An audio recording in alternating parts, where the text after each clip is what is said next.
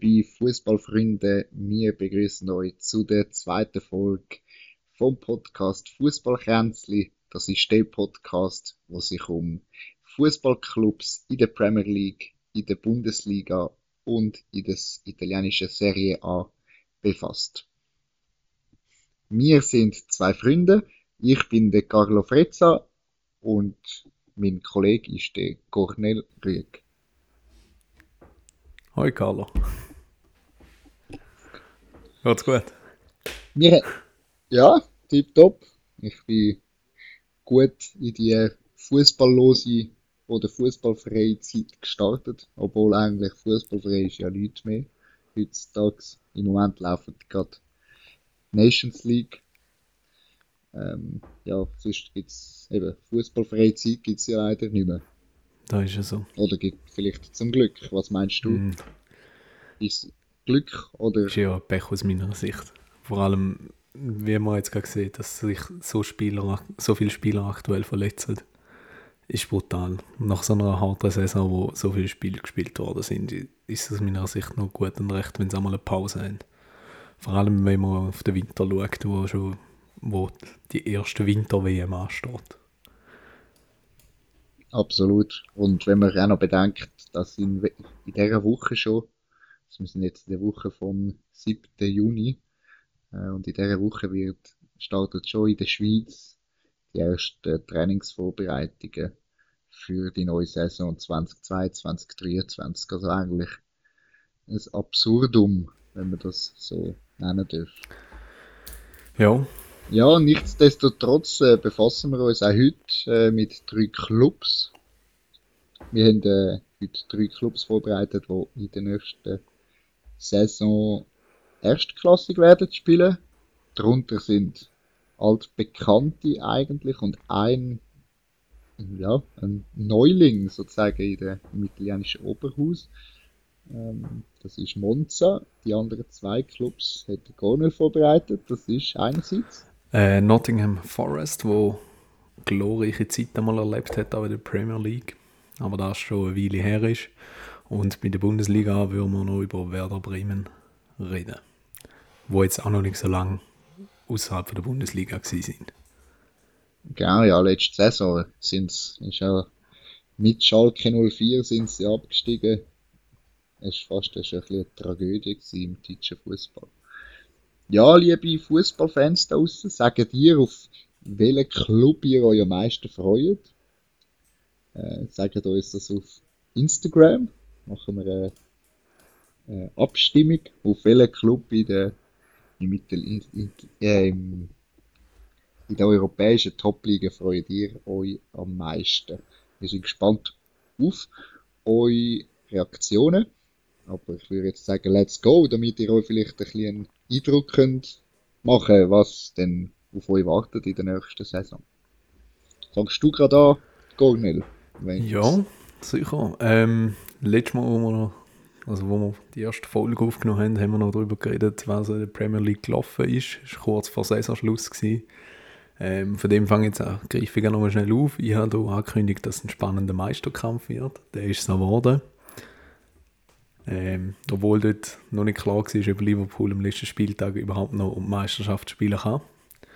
Und am Schluss Ja, wir sind ja sogar, sind ja sogar am Aufnehmen an dem, an dem Abend, wo Liverpool gegen Southampton gespielt. Genau, genau. Und eben, es ist genau zu einem hochbrisanten Spieltag geworden, wo sich aber dann trotzdem der führende City durchsetzen hat können und somit auch Meister geworden ist. Liverpool, Chelsea und Tottenham haben sich dafür für die Champions League qualifiziert, Arsenal und Manchester United für die Europa League und West Ham sich für Conference League. Gibt es da irgendwelche Überraschungen aus deiner Sicht? Ja, ich würde sicher sagen, die grösste Enttäuschung ist sicher Manchester United, würde ich an, dem, an dieser Stelle sagen. Ist, äh, dass die sich nicht für die Champions League qualifiziert haben, ist äh, schon, äh, schon ein bisschen für den erfolgsverwöhnten Club eigentlich, oder historische Club eigentlich, äh, ja, ein No-Go, wenn man sich nicht für die Champions League qualifiziert, meiner Meinung nach.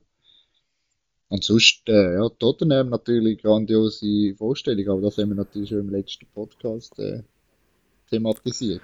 Genau, aber da ist auch sicher nochmal zu erwähnen, dass der Anto seit dem Antonio Conte, seit er bei Tottenham ist, eine Wahnsinns Aufholjagd gestartet hat und den Club wirklich vorangebracht hat. Zudem sind auch noch Absteiger, es auch noch gegeben. Ähm, da sind Norwich abgestiegen. Wenig überraschend, würde ich mal sagen. Watford auch eher weniger überraschend. Und Burnley, ja, doch eher überraschend, wo wir noch zur Winterpause mal noch drüber geschwätzt haben. Haben wir eher auf Newcastle tippt, aber die haben uns das Besseren belehrt. Definitiv. Mit einer Strategie, wo wir eigentlich dorthin, dahinter gestanden wären, aber sie haben es geschafft, ja. Von dem her äh, eigentlich ein, ein Applaus für Newcastle United. Auf jeden Fall. ja, ähm, und wie es der Carlo bereits angekündigt hat, heute beschäftigen wir uns mit keinem Absteiger und keinem Meisterschaftskandidat, sondern es geht um den Aufsteiger, der vor über 50 Jahren seine erfolgreichste Zeit in England hatte, und zwar am Nottingham Forest. Da hat sich der Carlo ein bisschen gewünscht, dass ich da heute über sie rede. Ja, ein historischer Verein, Champions League-Sieger, beziehungsweise äh, ja, Genau, da komme ich noch, noch schnell darauf zurück, was sie noch alles mal gewonnen haben. Aber auf jeden Fall äh, von den Tricky Trees, das ist der Spitzname von ihnen. Ähm, sie sind. ein wunderschöner Name. Hat wegen dem Logo zu tun. Genau, ja. Äh, sie sind. Schaut so ja, könnt es anschauen, wenn wir das, wenn das Logo nicht gerade vor Augen haben. Genau, ähm, und sie sind jetzt wirklich seit 23 Jahren endlich wieder mal in der Premier League. Wie ich bereits vorher gesagt habe, die grössten Erfolge sind schon Weile Ritten, oder? In den 80er, 90er Jahren haben sie die, die grössten Erfolge können feiern, wo sie englische Meister waren, sind Pokalsieger, Liga-Pokalmeister, also den League Cup können gewinnen und auch Europa-Pokal von der Landesmeister, also Champions League, haben können, dürfen gewinnen. Aber ja, wie bereits erwähnt, 23 Jahre, also seit dem 1999 haben sie nicht mehr viel zum Jubeln gehabt. Sie sind meistens irgendwo im Mittelfeld umgetümpelt und man hat sie noch nicht mehr so auf der Rechnung gehabt. Und eben mit dem Aufstiegskampf haben sie bis auf zwei, drei Saisons nie groß zu tun gehabt. Und was, Leider. ja, ja. genau, muss ich wirklich sagen. Man muss sagen, viel, eben viele Fußballromantiker, die natürlich die alten Zeiten noch in bester Erinnerung haben, ist das natürlich schon Enttäuschung. Oder beziehungsweise ist es ein bisschen, ja, äh, soll ich sagen, es ein bisschen, äh, es fehlt natürlich ein Traditionsclub, wenn Nottingham Forest nicht nicht dabei ist. Darum kann ich viele Fußballromantiker natürlich nachvollziehen, dass das schwere Zeiten sind. Auf jeden Fall. Also, und eben auch anfangs, also nach letzter Saison, hat auch nicht viel danach ausgesehen, dass, dass es besser wird. Dort haben sie auf dem 17. 17. Tabellenplatz die Saison beendet. Unter dem Chris. Hutton, ich weiß nicht genau, wie man ausspricht. ja, aber mit dem Wir werden es wir werden es noch herausfinden. Aber mit dem Trainer sind sie natürlich auch in die neue Saison gestartet. Und es war ein katastrophaler Saisonstart. gewesen. Also wir waren ein bisschen überrascht. Gewesen. Sieben Spiele, sechs Niederlagen und ein Unentschieden. Ja, Abs abstiegswürdig. abstiegswürdig, eindeutig. Eben sind auch der 23. Platz belegt. Anfangssaison, also nach sieben Spieltagen. Von 24, Von oder? In der- 24, genau. In der Championship, Genau. gell? Ja, und darauf haben sie ihn auch entlassen. Absolut verständlich aus meiner Sicht. Und eben ist ja nicht so, dass er letzte Saison vorher gute Leistungen gezeigt hat mit dem Team. Aber umso überraschender war nachher eine- gewesen, was sie nachher ausgepackt haben. Unter dem neuen Coach Stevie Cooper, wo die wirklich wieder die Erfolgsspur gebra- gebracht hat. In den restlichen Saisonspielen, also es noch 39 Spiele gewesen, hat er 23 Siege können einfahren, 10 Unentschieden und er hat dann auch noch 6 Spiele verloren. Aber er hat so viele Spiele verloren, also innerhalb von 39 Spielen wie der, wie der ehemalige Trainer in sieben. Also das ist eine grandiose Leistung. Ja, beeindruckende, beeindruckende Leistung, ja, absolut. Also, Und eben der Punkteschnitt sagt alles, also 2,0 Punkte ist nicht ein sehr starker Wert für einen Trainer. das ist, natürlich eine interessante Ausgangslage für eine gute Diskussion, weil ich meine, wenn du nach sieben Spielen im, Sommer in die Saison startest und eigentlich das Team ja schon, äh, schon gebildet hast und dann der Trainer wechselst und plötzlich leistest du so eine Serie her, äh, ist, ist natürlich immer die Diskussion, ja, was, wer hat jetzt den Erfolg gebracht, oder? Und in dem Beispiel würde ich jetzt definitiv sagen, dass der Trainer äh, das richtige Handling bewiesen hat. Weil wenn du so ein, ja, das Team, aber ich glaube, es geht ja auch schon eher um ein Teambuilding, weil eben die Qualität vom Fußballerischen müssen ja da gewesen sein, wenn sie so eine Leistung herbringen. Aber wahrscheinlich jetzt einfach teamintern nicht funktioniert, oder was meinst Mhm, Ich glaube auch, und zusätzlich haben sie auch viele junge Spieler, die dann noch aufgeblüht sind. Da kommt ihr nachher noch ein bisschen drauf zurück, welche Spieler das da genau sind und wieso dass sie die auch genau hervorheben. Ja, auf jeden Fall, eben, sie haben sich dann auch der, also zwischenzeitlich auf den dritten Platz vorgekämpft. Vom 23. Sind dann aber am letzten Spieltag noch auf den vierten verwiesen worden von Huddersfield. Ist kein direkter Aufstieg gewesen, muss man auch sagen. In England werden nur die ersten zwei direkt, steigen direkt auf. Und von drei bis sechs gehen dann neue Playoffs. In den Playoffs haben sie sich gegen Sheffield United und Huddersfield können durchsetzen und haben sich somit den dritten Aufstiegsplatz können sichern. Ja, also es sind auch zwei Gegner, die sicher auch die ganze Saison mehr oder weniger konstant gespielt haben und in den letzten Jahren auch immer wieder mal in der Premier League sind, im Gegensatz zu denen. Ja, aber wissen wie eigentlich, wie man so ein Spiel schlussendlich muss angehen. Mhm. Also sicher. Also weil ja, weil sie schon im, mehrmals im Aufstiegskampf dabei sind. Also als jetzt äh, Nottingham in den letzten Jahren. Das muss man schon auch sehen. Ja, das ist ja so. Ja, und jetzt kommen wir eben zu ein bisschen zu den Spielen, die ich auch ein bisschen will hervorheben will. Nebst dem Coach, er lässt in einem 3-4-1-2 spielen, der Cooper. Und aus meiner Sicht wissen da vor allem viele Junge. Haben sie denn, haben sie denn in den ersten sieben Spielen haben sie ein anderes System gehabt? Ja, aber ich kann jetzt nicht sagen, welches, ehrlich gesagt. Ah, okay. Aber das also, Spielsystem hat schon angepasst. Haben sie jetzt nicht so genau... Äh, verrückt. Ja, nein, aber das ist, äh, also, glaube mir mir auch sinnvoll. Ist verrückt. Also ist äh, großartig, wenn, wenn das Spielsystem ändert ist auf, äh, ja, vielleicht eine Dreierkette und vorhin ist eine Viererkette gehabt. Also ist, ist dann schon beeindruckend, wenn dann das ist so. Leute wirklich so umfallen, oder?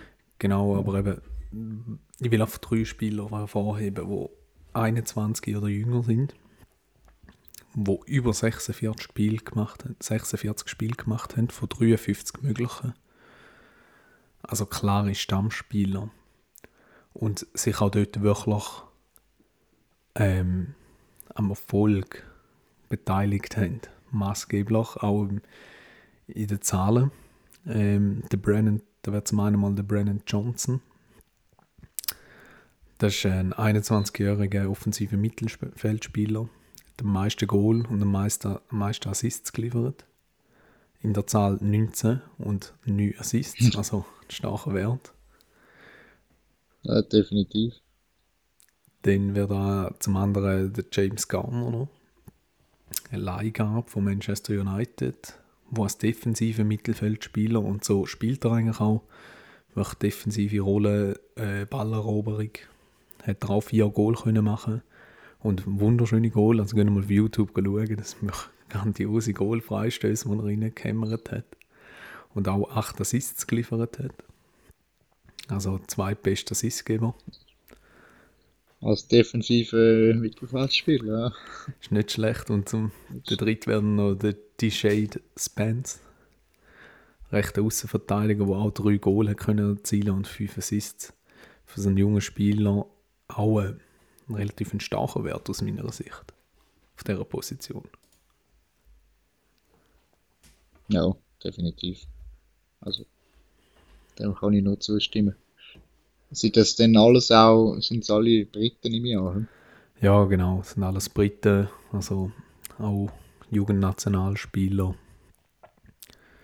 Und äh, der Spence wird auch, ist jetzt auch mit Bayern in Verbindung gebracht worden als vielleicht Ersatz. Ja, das wäre nämlich genau gerade meine nächste Frage gewesen. Weißt du, ob, weißt schon, ob die in der nächsten Saison können, ob sie die können halten Ja, also beim Brandon Johnson, der ist ein, eigen, also der ist ein eigener Spieler, der gehört rein, der ist bei den Jugendabteilungen durchlaufen. Ähm, da sehe ich die Chance schon, dass, dass sie ihn sicher nochmal eine Saison halten jetzt mit dem Aufstieg. Nach so einer grandiosen Saison. Ich denke ich, bleibt er wahrscheinlich nochmal eine, bevor er den Sprung macht. Beim James Garner eben ist eine Leihgabe von Manchester United. Dort äh, stellt sich die Frage, ob der jetzt im System von Erik Ten Haag gerade schon Platz findet, ob er haben will. Kann gut sein, neue Trainer, neue Chance, sagt man so beim Stammverein. Aber es kann auch ganz so gut sein, aus meiner ja. Sicht, dass er nochmal auslehnen, der ist 21. Und bei United tümmelt sich doch der ein oder andere Mittelfeldspieler rum, wo relativ stark ist oder auch vielleicht neue, die noch kommen. Ja. So, ja. Und auch der Spence ist ausgelehnt von Middlesbrough. Ja. Und dort ist ein bisschen die Frage, also er wird mit deutschen Vereinen, also auch mit Dortmund wird er in Verbindung gebracht und mit Bayern München. Dort ist ein bisschen die Frage, ob es vielleicht auch Perspektiven noch bieten können, hey, bei uns spielst du sicher. Auch in der Premier League. Ja. Wenn natürlich einen jungen Spieler kann. Ja, und in, und in der Bundesliga ist natürlich, hat ja genug grosse Vorbilder aus England, wo, wo den Schritt schon gemacht haben mit, mit Erfolg. Ja, was auch funktioniert hat, auf jeden Fall. Ja. Ja. Interessante drei Namen, die müssen wir uns also auf Notizbücher schreiben. Fall. Das ist ja so. Eben, es, es ist jetzt nicht nur an den Jungen gegangen, es sind auch Ältere gewusst zu überzeugen bei Nottingham. Also eben im Verlauf der Saison.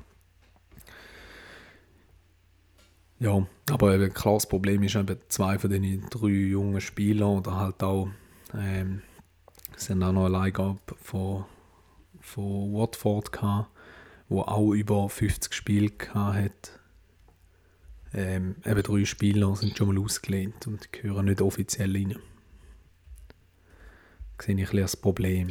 Aber ja definitiv. Auf der anderen Seite natürlich ist es auch, äh, es kann auch eine Chance sein, oder? Wenn du jetzt aufsteigst und eben genau so, so Spieler hast, die vom, von Manchester ausgelehnt sind, kannst du denen sagen, ja, look, dein Spieler kann bei uns äh, Premier League Erfahrung sammeln. Was er, und was er, ja, hast du nicht verkauft, aber er bleibt in der eigenen Liga, kennt, lernt die Liga noch besser kennen und kann sich vielleicht dann ein Jahr später dann in, deinem Team anschließen und aus der Erfahrung schon aus dem Vollen schöpfen. Denke ich, wäre sicher keine schlechte äh, Herangehensweise. Auf jeden Fall. Eben, du, wir sind gespannt. Also, aktuell ist es halt noch schwierige Prognose abzugeben, ob sie es auch schaffen, weil auf viele Transfers einfach noch ausstehen sind. Genau, das Transferfenster öffnet ja offiziell erst Anfang Juli Vertrag endet ja jetzt am 30. Juni. Äh, dann wird es erst richtig, erst richtig spannend, was da abläuft. Das ist so. In diesen vielen Ligen. Es sind ja schon viele, viele Transfers passiert, aber das können wir jetzt nicht näher rein. Sonst würden wir, würden wir den, den Rahmen sprengen, den Zeitrahmen. Das ist so. Denkst du denn, was denkst du, Nottingham könnte es schaffen, der Liga-Erhalt. Ich hoffe es. Auch wenn natürlich noch vieles in den Sternen steht, eben von der Teamkonstruktion. Ich denke, wenn sie jetzt eben nochmal die Chance bekommen, um James Garner nochmal auszulehnen und das Team ein bisschen zusammenhalten, also auf die wichtigen Spieler, dass die nicht weggehen und vielleicht noch ein, zwei punktuelle Verstärkungen, denke ich, könnte es das sicher schaffen. Es ist jetzt niemand, also die Premier League ist eh immer hart umkämpft. Ja, also ich sehe da auch andere, die vielleicht eher vorher absteigen, die sich jetzt noch glücklich irgendwie gerettet haben.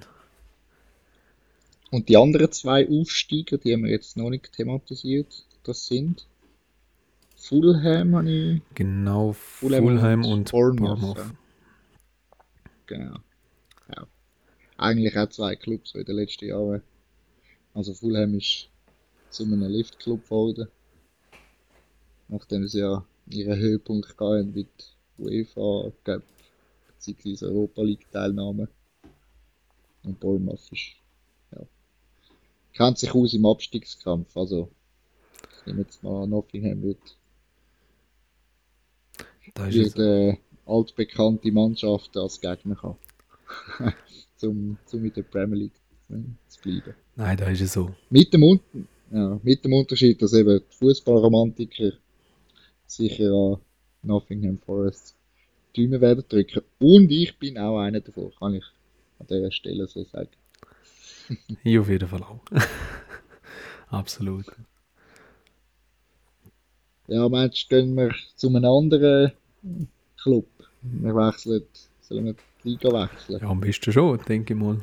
Nicht zu lange verweilen. Ja, dann gehen wir natürlich von einem Traditionsclub zu einem Novum im äh, italienischen Profifußball, Monza.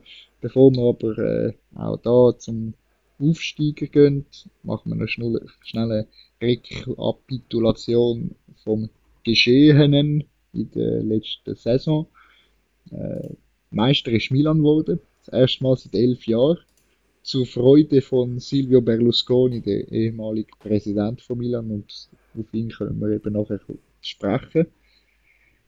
Die Champions League gehen neben, der, neben Milan gehen auch Inter, Napoli und Juventus. Äh, für die Europa League haben sich die beiden Römerclubs qualifiziert, Lazio und Rom.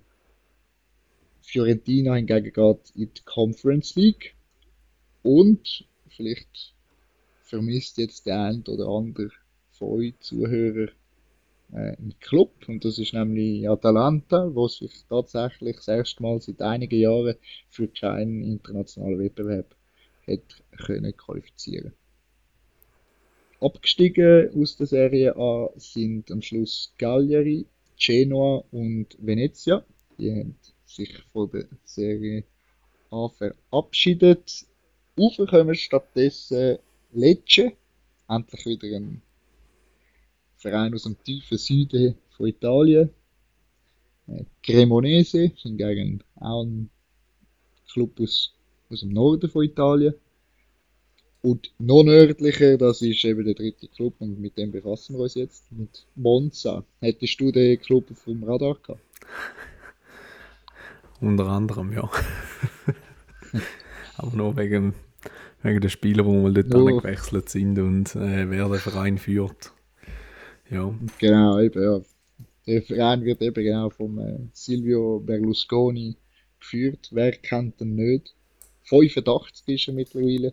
Ich bin immer wieder erstaunt, wie alt, also, ja. Er ist 85 und führt tatsächlich nicht nur einen Fußballclub, weil er ist auch immer noch in der Politik aktiv. Äh, der nimmer müde Kavaliere, könnte man jetzt äh, so schön sagen. Und ja, seit 2018 ist er tatsächlich Präsident von Monza, zusammen mit dem Galliani, wo der CEO ist. Also eigentlich das gleiche Tour, wo schon Milan zu grossen Erfolg geführt hat. Äh, und seitdem die beiden an der Spitze von dem Club sind, das war 18 gewesen, haben sie eigentlich den Club zuerst aus der Serie C ins B aufgebracht und letztes Jahr haben sie dann eigentlich die grosse Attacke auf äh, die Serie A versucht. Mit äh, unter anderem Kevin Prince Boateng und äh, Mario Balotelli. Haben sie es dort allerdings nicht geschafft, sind dort im Playoff gescheitert. Und jetzt sind sie tatsächlich, haben sie, haben sie es geschafft, in den Playoffs gegen Pisa in einem verrückten Spiel. Also es war ein unglaubliches Spiel gewesen ist, ist ein Hin- und Rückspiel, auch dort in den Playoffs. Und Pisa hat das Rückspiel 2-0 geführt nach 9 Minuten. Und Monza hat es tatsächlich noch geschafft, das Spiel zu ihren Gunsten können drehen.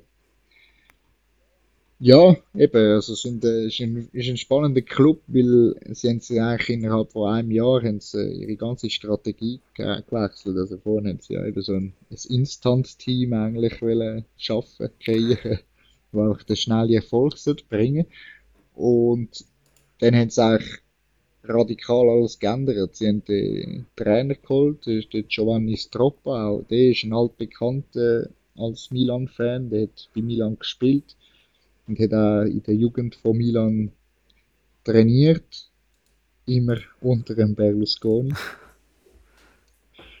äh, den hat er geholt als Trainer bei Monza und zusätzlich hat er noch viele auch junge Spieler eigentlich in die Mannschaft reingeholt und für Serie B-Verhältnis natürlich schon auch äh, teurere Spieler geholt, aber jetzt nicht grosse Namen wie das oder Altmeister wie das ein Boateng oder ein Balotelli sind. Ja. Wobei, wobei Balotelli Altmeister.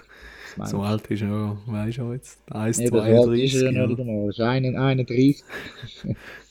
beim Boateng passt das schon eher, aber beim, beim Balotelli ist das eigentlich schon ein bisschen, ja, noch nicht wirklich so.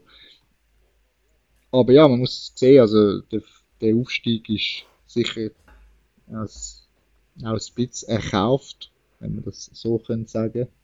Also sie haben äh, mit Abstand am meisten investiert. Also sie haben 26 Millionen Euro ausgegeben im letzten Sommer. Das, ist, das sind gigantische Summen für die Serie B. Äh, und unter anderem haben sie zum Beispiel äh, auch einen Ex-Lugano-Spieler gekauft. José Machin, wissen wenige, aber man muss aber an dieser Stelle natürlich sagen, er nicht, ist nicht so viel zum Einsatz von bei Lugano, aber er hat bei Lugano gespielt. Äh, unter anderem haben sie aber auch den Mirko Maric gekauft, den Carlos Augusto, sind jetzt alles eben so ein bisschen No-Names, aber man muss sehen, dass eben sind mit Abstand die teuersten Transfers von der Geschichte von der Serie B, damit wir uns klar verstehen, auf welchem Niveau wir uns da bewegen.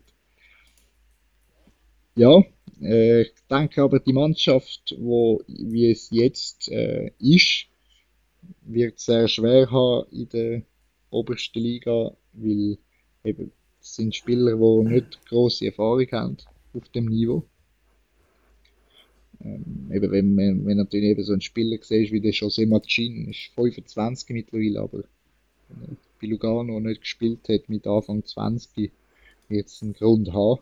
Auf jeden Fall. Ähm, aber, aber der Berlusconi ist jetzt wieder großartig dran. Also er wird ein Team aufbauen, wo oben wird bleiben. Ganz, ganz sicher.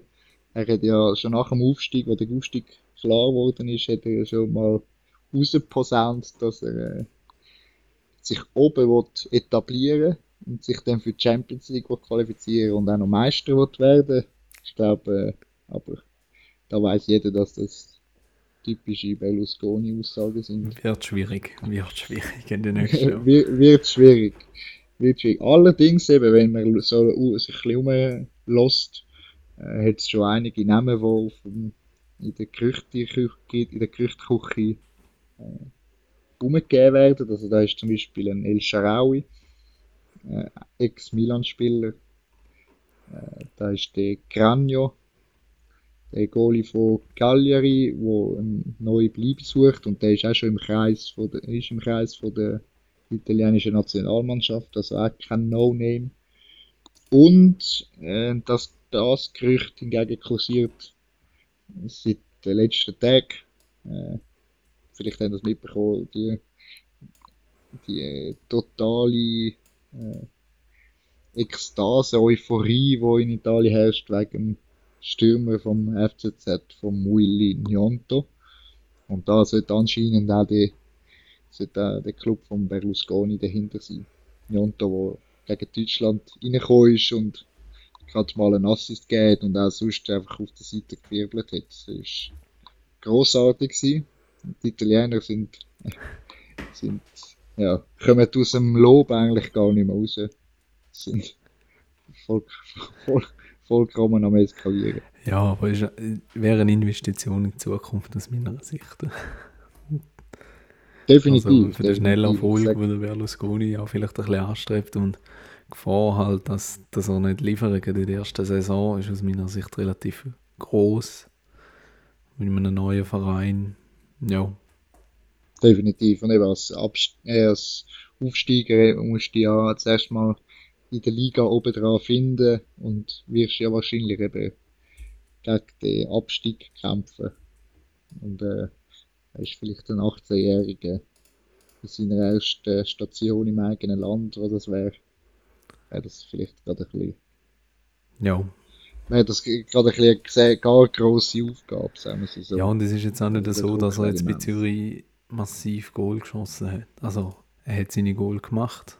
Klar, er ist auch erst 18, aber es ist jetzt auch nicht so, dass es Versprechen ist à la Mbappé oder es, wo du weißt, der wird seine 10, 15 Buden machen in der Saison. Ja, definitiv. Also eben, der Njonto immer, immer noch im Klaren sein, dass er, dass er sich äh, in der Super League äh, auf einem sehr guten Niveau bewegt mit 18. Also das ist, äh, wir erinnern uns an Mbappé, wo jetzt, sagen wir jetzt nicht das jüngste Beispiel ist, aber eines der jüngeren Beispiele, wo sich mit 18, 19 schon auf anderen, äh, auf andere Ebene bewegt hat. Ja, äh, beim Club, also bei Monza, äh, das Troppa ist an der Seitenlinie. Sie spielen mit einem mittlerweile schon fast klassisch 3-5-2 in Italien. Das ist sicher die richtige Herangehensweise auch für die neue Saison. Der Trainer wird auch bleiben und mit dem, dem System kannst du in Italien auch äh, kannst sicher einen gewissen Erfolg haben. Als jetzt natürlich ein bisschen kontraproduktiv wäre, wenn du mit einem 3-4-3 in die Saison startest und voll, voll in die Offensive gehst. Hätte in Italien noch nie für großen Erfolg gesorgt, außer bei Atalanta mit dem Gasperini. Aber das, bei der Taktik für Italiener ist das immer ein bisschen schwer. Aber einen, ich noch, einen Spieler wollte ich noch herausheben aus dem Kollektiv, äh, ist der Christian Gütkier. Er hat fast einen Namensvetter bei Milan, der Kier. Darum kann ich den vielleicht so gut aussprechen. Wunderschön hast du den unter, den, den unter uns werden mich wahrscheinlich hassen für die Aussage, dass ich es sagen kann, dass ich es richtig ausspreche. Aber auf jeden Fall hat er eigentlich die Mannschaft äh, im Aufstiegsspiel, also im Playoff-Final gegen Pisa in die Serie A geschossen. Er hat zwei Goal gemacht in dem Final. Äh, Im Final-Rückspiel. Äh, er kommt jetzt als Stürmer und das mag jetzt ein bisschen schlecht tönen. Äh, auf Anhieb. Er hat in 38 Spielen äh, 14 Goal gemacht. Was als klassischer Neuner jetzt nicht eben berauschend ist. Aber man muss sehen, dass er seit dem Frühling eigentlich in einer unglaublichen Verfassung ist. Er hat fast jedem Spiel ein Goal gemacht. Nichtsdestotrotz, auch er ist jetzt ein Spieler, er ist 32, hat die Welt ein bisschen bereist. Ist jetzt nicht der Spieler, der für die größte Konstanz äh, steht.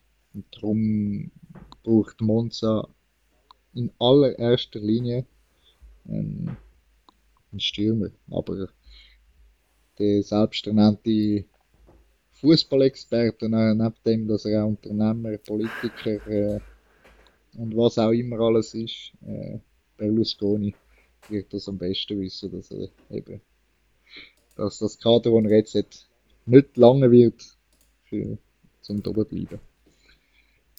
Also da wird noch einiges passieren. Meinst du, nimmt er wirklich die 70 Millionen in die Hand und kaufen es. Ich glaube definitiv. Also, Aber da werden auch viele äh, Spieler über die Tür kommen wahrscheinlich. Weil jeder weiß, gut, der, der blättert schon mal 2-3 Millionen mehr an. Ganz genau, ganz genau. Ich denke auch, er kann, eben, wenn ein, so ein El Sharawi würde ich eben genau aus so einem Club sehen, weil er ist aus dem Norden, klar ist Monza jetzt nicht in der Nähe von seinem, seiner eigentlichen Heimat in Savona, aber er ist äh, in Mailand schlussendlich fußballtechnisch groß geworden.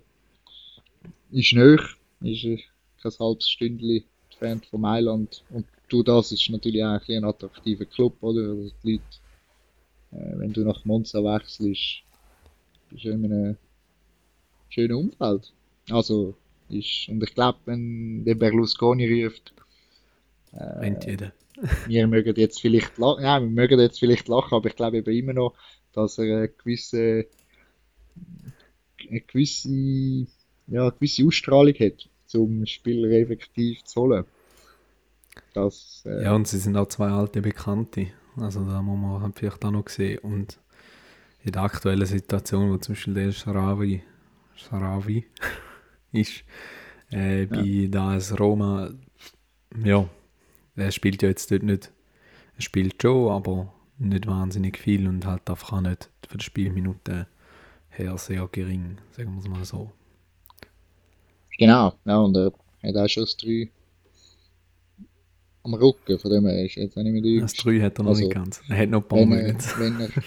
Ja, aber ja, aber wird, äh, er wird auf die neue Saison hin, sage jetzt, äh, also, kann er sich sicher vielleicht auch äh, Führungsrolle ergattern, was er jetzt eben nicht wirklich hat. Und ja. Eigentlich, und der auch jetzt ja, eigentlich beweisen, dass es eigentlich kann. Aber äh, auf jeden Fall. Also ich würde ihn zum Beispiel jetzt eben wirklich gut sehen. Und ich nehme, ich, ich nehme jetzt einmal an, dass der Berlusconi sich auch wirklich auch wieder bei den Absteiger wird bedienen. Und wenn man sieht bei Cagliari, wo eigentlich so vom Marktwert her nicht unbedingt ein klassischer Absteiger gewesen wäre, da gibt es einige Namen, wo man, wo man könnte übernehmen Und der, dort wäre eben der Goalie, der Cranio, äh, schon eine sehr gute Wahl. Weil er ist, hat immer Top-Wert in der Serie A gehabt, obwohl er bei einem Abstieg gespielt hat. Also das sind genau so Profile, die sicher interessant wären. Ja, spannend. Ja, und die anderen, ja, die anderen Aufsteiger, eben Cremonese und Lecce. Auch.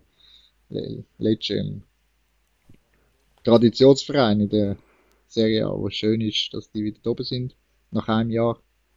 Und äh, Cremonese, wo das erste Mal auch seit wirklich Nottingham fast sind fast sogar ein bisschen mehr Jahre, seitdem die nicht mehr oben sind. Auch ein sehr interessantes Team. Wir werden uns können freuen in Italien über die Teams. Sind wir gespannt, wo das da anführt, der neue Saison. Ja.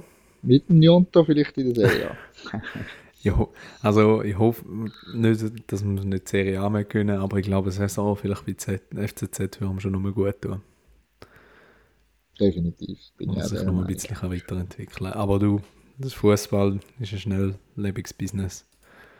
Da kann noch vieles passieren. So ist es. So ist es. Ja, dann würde ich sagen, wir, wir, äh, gehen wir zum zu der Bundesliga. Gehen wir, ja, gehen wir zum nächsten. Wir zu, zu der nächsten Liga.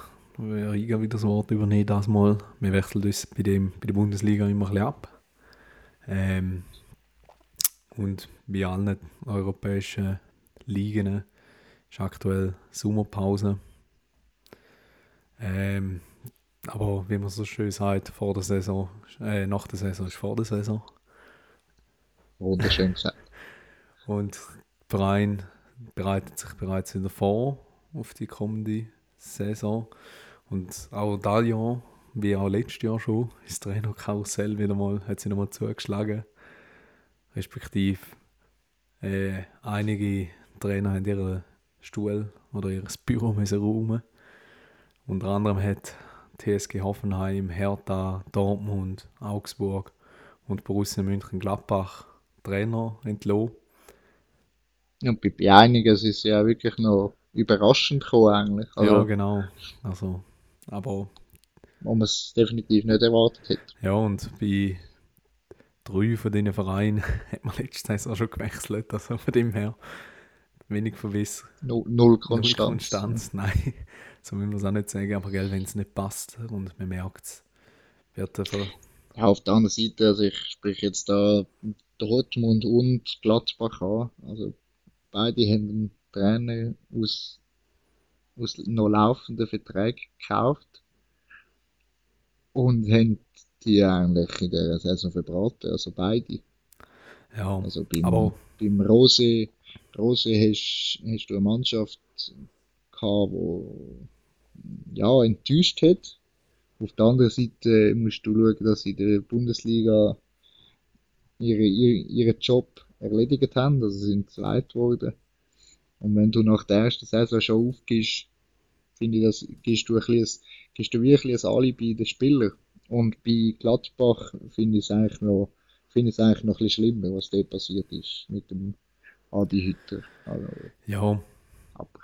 Du, aber gell, musst auch so sehen, wenn es wieder nicht passt und du merkst, es passt nicht, das Spielsystem, das er probiert anzuwenden oder sich halt auch nicht taktisch flexibel, also da, da, da ist einfach beim Rose auch zum Teil gemerkt, äh, viel viele Goal, die sie gemacht haben oder Sachen, die sind nicht aus taktischer Natur entstanden, sondern das ist einfach nur irgendwie einfach durch, durch die Klasse der Spieler, die sie halt auch hatten, Dortmund, wo halt dann einfach wieder mal etwas haben können erarbeiten. Ja, eben. Das, Ganz klar, ja. Das, wir könnten über das äh, eine eigene, eigene Folge drehen. da ist es so, da könnte man noch lange drüber reden. über die über die Clubsdiskussion. Vielleicht müssen wir das ja auch machen, das ist... Ja. Ja, du, eben, viele haben ja bereits Nachfolger jetzt auch schon wieder präsentiert. Und ich freue mich auch schon wieder in der neuen Saison dann können darüber zu reden, über Clubs und halt auch Trainer und Mannschaften. Also das Team selber. Ja, wird spannend, aber aktuell sind die Vereine kein Thema. Wir haben, das macht auch wenig Sinn. Wir beschäftigen uns jetzt mit dem mit Werder Bremen, wie bereits angekündigt. Ja, wo die Saison den Aufstieg wieder geschafft haben, nach einer Saison. Turbulent. Auch echt turbulentes Jahr jetzt auch hinter sich gehabt. Ja, absolut. Vor allem auch bei ihnen ist der Saisonstart, wie auch schon bei Nottingham Forest, der Saisonstart nicht sehr gut gewesen. Für einen Absteiger, muss man sagen, wo doch einiges äh, mehr Budget hatte oder ein langjähriger Verein in der Bundesliga war, äh, haben sie 13 Spiele gespielt, fünf Spiele, äh, fünf gewonnen, vier Unentschieden, vier Niederlagen. Für einen Absteiger, der doch noch ein bisschen besseres Kader beieinander hat und auch gut vorbereitet in die Saison gegangen ist, eine Art, ja, ein schlechter Wert. Und es hat dann aber auch noch einen Skandal gegeben, um den Markus Anfang wo dann... Ja, da erinnern wir uns alle, ja. wo dann auch entlohnt worden ist. Zu Recht aus meiner Sicht, aber ich glaube, da müssen wir nicht genauer darauf eingehen. Nein, definitiv nicht. Das hätte er, das er nicht verdient. Genau. Ja, und eben, schlechter Saisonstart hat dann auch zum achten Platz, Tabellenplatz zwischenzeitlich geführt.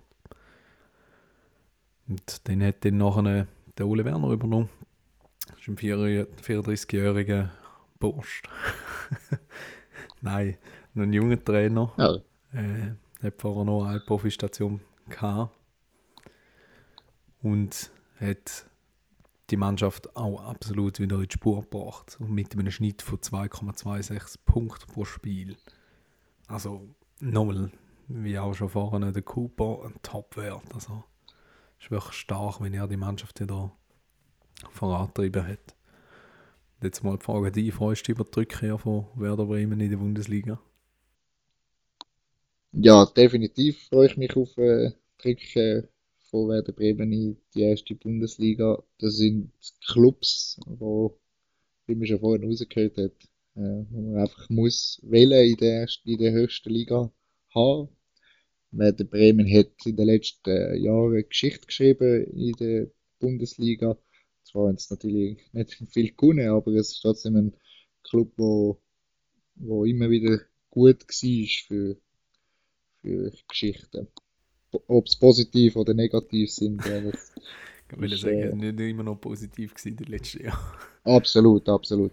Aber da fällt mir natürlich vorne, wo du gerade den Trainer erwähnt, erwähnt hast, äh, sie haben schon mal einen jungen Trainer eigentlich äh, ins Amt geholt und das ist der Florian Krofeld. Wir wissen alle, passi was passiert ist. Also er hat, hat die erste Saison grandios abgeschnitten. Die Mannschaft, eine riesige Mannschaft aufbauen. Und dann hat es auch im Management irgendwie nicht mehr gestummen, beziehungsweise sind Entscheidungen getroffen worden, wo man vielleicht an der Stelle nicht, äh, ja, jetzt nicht können darauf eingehen, aber es sind sicher falsche Entscheidungen getroffen worden, die ihm zu Verhängnis worden sind. Darum erinnert mich das schon ein bisschen, auch ein bisschen an das, auch weil der Frank Baumann ja immer noch dahinter steht im Management, aber äh, ja. ja ja, ich bin gespannt, wie er wie er es angeht, die Aufgabe in der ersten Bundesliga zu sein. Das wird eine komplett neue Herausforderung sein, auch für ihn. Auf jeden Fall, also da, da wird absolut eine Herausforderung und anfangs, also wo kurz nach dem Aufstieg habe ich auch so ein bisschen gedacht, so, ah, da wird schwierig für Werder Bremen zum Klasse halten, also, zum, also dass sie klarer Abstiegskandidat sind.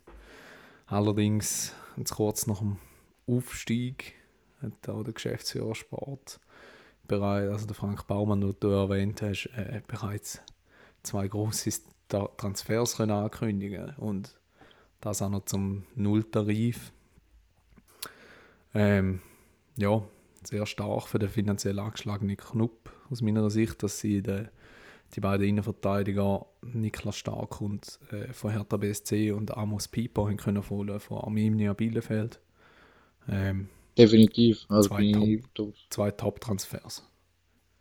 Absolut. Und was ist deine Meinung zu diesen Spielern? Ja, absolut. Also ich finde, das sind, ich meine, das sind Spieler, die Bundesliga-Erfahrung haben. Sie wissen, wie man dort oben muss spielen Und ich finde, äh, es ist auch ein, ein Zeichen. Ein Zeichen immer, wenn du kurz nach Ende von der Saison schon Spieler ankündigst. Das finde ich immer ein starkes Zeichen eigentlich, weil du gerade zeigst, ja, schau, ich bin da, wir, wir uns vorbereiten, uns, unsere ganze Konzentration gilt die Vorbereitung auf die nächste Saison. Und das ist, finde ich, die richtige Herangehensweise. Und, da, und wenn du natürlich noch so Spieler holst, also allem vor den Niklas Stark, wo ich äh, eigentlich schon Fan bin. Also bin, finde ich, finde es absolut richtig. Ja. Ja, nicht umsonst ist er auch bei anderen Vereinen wie auch Dortmund zwischendrin wieder mal im Gespräch gewesen, aufgrund von seinem auslaufenden Vertrag. Also, und eben, er hat auch schon Nationalmannschaft gespielt, also absolut bekannter Name und auch der Amos Pieper immer wieder in der U-Nationalmannschaft anzutreffen gewesen. Ja, und, und sie, sie, sie reagieren ja eigentlich eben mit dem Abgang, äh, mit dem Zugang von Niklas Stark äh, auf den Abgang, wenn ich mich nicht täusche. Oder? Ja, genau, also mehrere Abgänge, die anstehen halt. Äh, der Ömer Toprak, der ablösefrei den Verein verlässt. Ihn wird es aller Voraussicht noch wieder mal in die Türkei ziehen wieder mal. Oder es zieht ihn wahrscheinlich die Türkei. Als Deutsch-Türke ist das auch. Genau. Irgendwo glaube ich, gängige Praxis, dass am Schluss gegen Ende der Karriere noch in die Türkei wechselt. Ja, und auch der Mitchell Weiser, der noch auf Leihbasis war, wird wieder gehen. Der Lars Lukas May, sein Verteidiger-Talent von Bayern München, werden den Verein verloren. Genau, aber keiner von diesen drei hat jetzt in der letzten Saison als klarer Stammspieler können brillieren Also auch viele Verletzungen zwischen beim Ömer Topak sicher dabei gewesen, aber ja, mit, dem, mit Bayer Leverkusen äh, sind sie aktuell noch am Verhandeln, so viele mitbekommen haben, über eine fixe Verpflichtung von Mitchell Weiser. Sicher nicht schlecht ist, auch er ist Bundesliga erfahren. Ja, und das ist aus meiner Sicht halt einfach eine klare Verstärkung für die Kaderbreite. Obwohl man dort halt schon relativ, also weil man dort schon ein gutes Talent hat und talentierte junge Spieler mit dem Felix Agu. Ja, und so kannst du nur, kannst nur lernen, wenn du so Spiele, so Spiele vor dir hast, oder? Auch wenn du. Mhm. Also, Da ist auf jeden Fall so erfahrene Spieler halt, gell? ja. Ja. Also aus meiner Sicht haben sie bereits sehr viele gute Transfers gemacht, aber ich denke, um sich wirklich auch ein bisschen wieder festsetzen zu können in der Bundesliga, fehlt ihnen schon noch ein bisschen etwas. Ähm, ja. Und ich würde auch vor allem auch ein bisschen auf die Absteiger schauen. Also, wo jetzt müsste die zweite Liga oder in der zweiten Liga bereits spielen, weil eben die finanziellen Mittel sind klar eingeschränkt bei Werder Bremen. Sie haben Mühe. Und ja, ja, so drei Positionen. Und für eine Position habe ich schon einen Vorschlag drin. Bei den anderen zwei Fragen die drin. Ich fange zuerst mal an mit dem linken Außenverteidiger. Finde ich, dort fehlt es noch ein bisschen der Breite. Dort haben sie aktuell einfach den Jung, den Anthony Jung, der eine grandiose Saison gespielt hat. Oder sagen wir mal, linke Schienenspieler, wo es sicher noch etwas könnte machen in der Breite. Das ist halt, keine Alternative aus meiner Sicht richtig dort. Dann im defensiven Mittelfeld ist jetzt mir kein Name rausgestochen, wo ich muss sagen, hey, der Spieler ist wirklich gut, ist talentiert oder ist für, für die Bundesliga schon gemacht oder parat. Ich finde, da könnte jetzt ein bisschen etwas in der Spitze machen, aber da überlasse ich auch dir dann, um jemanden finden oder einen Vorschlag vielleicht reinzuwerfen. Ja, ich finde, also Ja. in, in der Spitze finde ich, bin ich äh, sehr gespannt, wie sich der, der Dux wird entwickeln oben. Also ich meine, der hat ja eine Wahnsinns-Saison eigentlich gemacht. Ähm, bin ich echt gespannt, wie der sich dann wird durchsetzen. Genau, also dort im Mittelsturm sage ich eher, dass es etwas dort noch für Breite braucht. Sie spielen ja aktuell mit einem 3-1-4-2, also mit dem Niklas Füllkrug und dem Marvin Duksch äh, in der Spitze. Wo sich ja, das habe ich eine spannende Anekdote noch gelesen, am Anfang, äh, vor ein paar Wochen, dass die sich ja am Anfang von der Saison gar nicht mögen haben und die sich ja so ein bisschen vor, vor der Sonne aneinander gestanden sind. Der eine hat gespielt, der andere nicht. Und schlussendlich sind sie dann äh, Partner geworden im Sturm. Und dann eigentlich eben die Mannschaft eigentlich zu dem gebracht, was, was jetzt geworden sind. Also beziehungsweise haben sie den Aufstieg gesichert. Ja, und grandios. Also beide Spieler haben wirklich eine wahnsinns Zweitligasaison gespielt. Äh, der Niklas Füllkrug hat 19 Goal, 8 Assists gemacht. Und der Marvin Duksch 21 Goal und 10 Assists. Äh, aber es gibt keinen Spieler, der annähernd den Scoring Output können vorweisen bei Werder Bremen oder annähernd dran kommt. Also die zwei haben wirklich massiv überragt in dem Team. Und sie sind auch immer, ich glaube, bis auf ein Spiel sind sie zusammen auf dem Platz gestanden, seit dem 13. Spieltag. Also seit der Ole Werner übernommen hat. Einmal hat, eins oder zweimal hat, äh, hat der Niklas, also einmal hat der Niklas Füllkrug noch gefällt und einmal der Marvin Duksch. Ja, und zwischen haben sie praktisch alle Spiele über 90 Minuten absolviert. Und da sehe ich ein bisschen das Problem. Da fehlt hinten dran ein Stürmer, der die zwei einmal entlasten kann. Weil Niklas Füllkrug sehr verletzungsanfällig hat, ich glaube, schon zweimal das Kreuzband gehabt, äh, gerissen gehabt. Ja, eben da fehlt ein bisschen Breite und da wäre ich jetzt, äh, habe ich schon einen Vorschlag, wo ich will einbringen Bin gespannt, was du dazu sagst. Ein altbekannter. Ja, weiß gar nicht. Der Branimir Ergot Ja, also, Fürth. großes Talent mal gewesen, wie, wie so viele aus Schweden. Aber Genau. er leider Nein, eben in einer katastrophalen Saison hat er wenigstens noch einigermaßen gut gespielt. Also er hat 9 Goal und 6 Assists gemacht. Ist somit da über 50% von der vierten Goalbeteiligung gewesen. Ja, und jetzt sind sie abgestiegen, sang und klanglos. Und hat noch einen Vertrag bis 2024. und Marktwert von etwa 2 Millionen. Ich denke, der wäre relativ günstig zu haben und würde eben genau vielleicht einmal den Marvin Duksch und den Niklas Füllkrug ein bisschen entlasten, dort vorne rein. Wie siehst du das?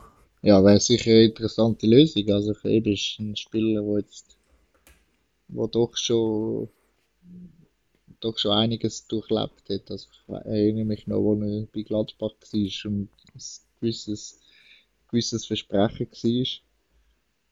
Er hat das nicht können halten, aber eben seine Werte, wenn du so Wert hast bei Kräuter führt, ähm, wo jetzt nicht die gefährlichste Mannschaft war in der letzten Saison, denke ich, äh, hast, machst einiges richtig und hast sicher verdient, in der ersten Bundesliga zu spielen. Von dem her, glaube ich, müsste sich der Frank Baumann sicher ein bisschen Gedanken machen über, über genau so einen Spieler.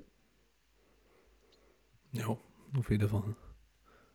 Auf der anderen Seite, ich bin, ich bin echt gespannt, wie sich der Frank Baumann jetzt verhalten wird, weil eben die Aufgabe äh, ist, ist eine sehr schwere, weil eben Bremen ist ein Verein mit grosser Anhängerschaft, mit einem grossen Einzugsgebiet im Sinn von, ja, sind, hat eine gewisse Ausstrahlung in der Region Norden von Deutschland.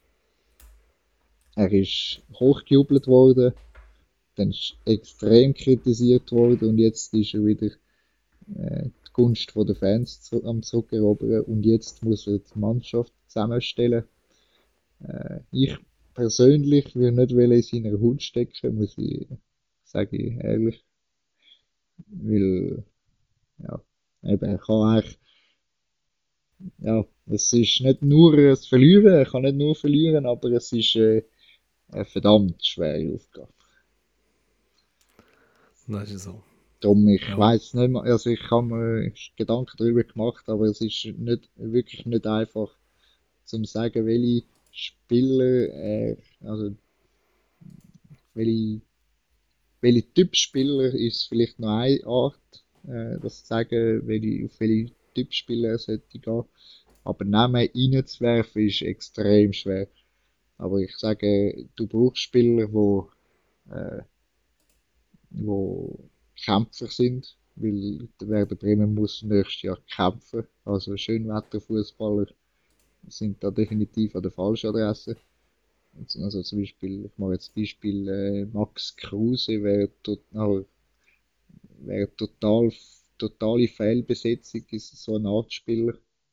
Ähm, er braucht einen, also du brauchst dort äh, effektiv Kämpfer und nicht und kein Experiment. Das ist sicher das Wichtigste. Ja, auf jeden Fall. Ich bin auch gespannt, wo, wo das da führt. Und weil die Ausgangslage eben ist anders, als wenn du als mit Kräuter 4 aufsteigst, weil dann kannst du nur gewinnen, weil alle sehen dich schon als sicheren Absteiger. Werder Bremen kommt rauf und alle erwarten, dass sie oben bleiben. Und das ist, wenn man auch anschaut, wie sich die anderen Clubs in der ersten Bundesliga entwickelt haben, wo vor ein paar Jahren als Absteiger gegolten haben oder beziehungsweise Abstiegskandidaten. Und da spreche ich äh, als Union Berlin an, als SC Freiburg, als, äh, als Köln, selbst das Köln, wo sich für die Conference League qualifiziert hat. Äh, das sind Sp Mannschaften, die etwas aufbauen haben, was großartig ist, aber Werder Bremen muss, hat eine große Konkurrenz und oben bleiben. Das ist auf jeden Fall so. Eben, du, ich bin auch gespannt, wo das Ganze anführt. Also, das Gleiche gilt natürlich für Schalke 04. Das ist ganz klar der zweite Aufstieg. Ja. Ja. Gut. Wir dürfen gespannt sein, wie es die neue Saison wird bringen, beziehungsweise die Sommerpause. Das, der Sommer, der Fußball hört nie auf das haben wir ja eingangs schon gesagt mit der Nations League und auch der Transfermarkt eben ist schon voll am Tun und wird sich in den nächsten Wochen sicher nicht beruhigen. Auf jeden Fall nicht. Ja, ich glaube, dann sind wir für die heutige Folge am Ende. Wir bedanken uns fürs Zuhören und wünschen euch noch einen guten Monat. Wir hören uns dann Mitte Juni, äh, Juli wieder. Julo markieren. Dann werden schon die ersten Transfers tätigen sein und wir können, werden da sein mit neuen Themen für euch. Das Fußballgrenzli. Tschüss miteinander.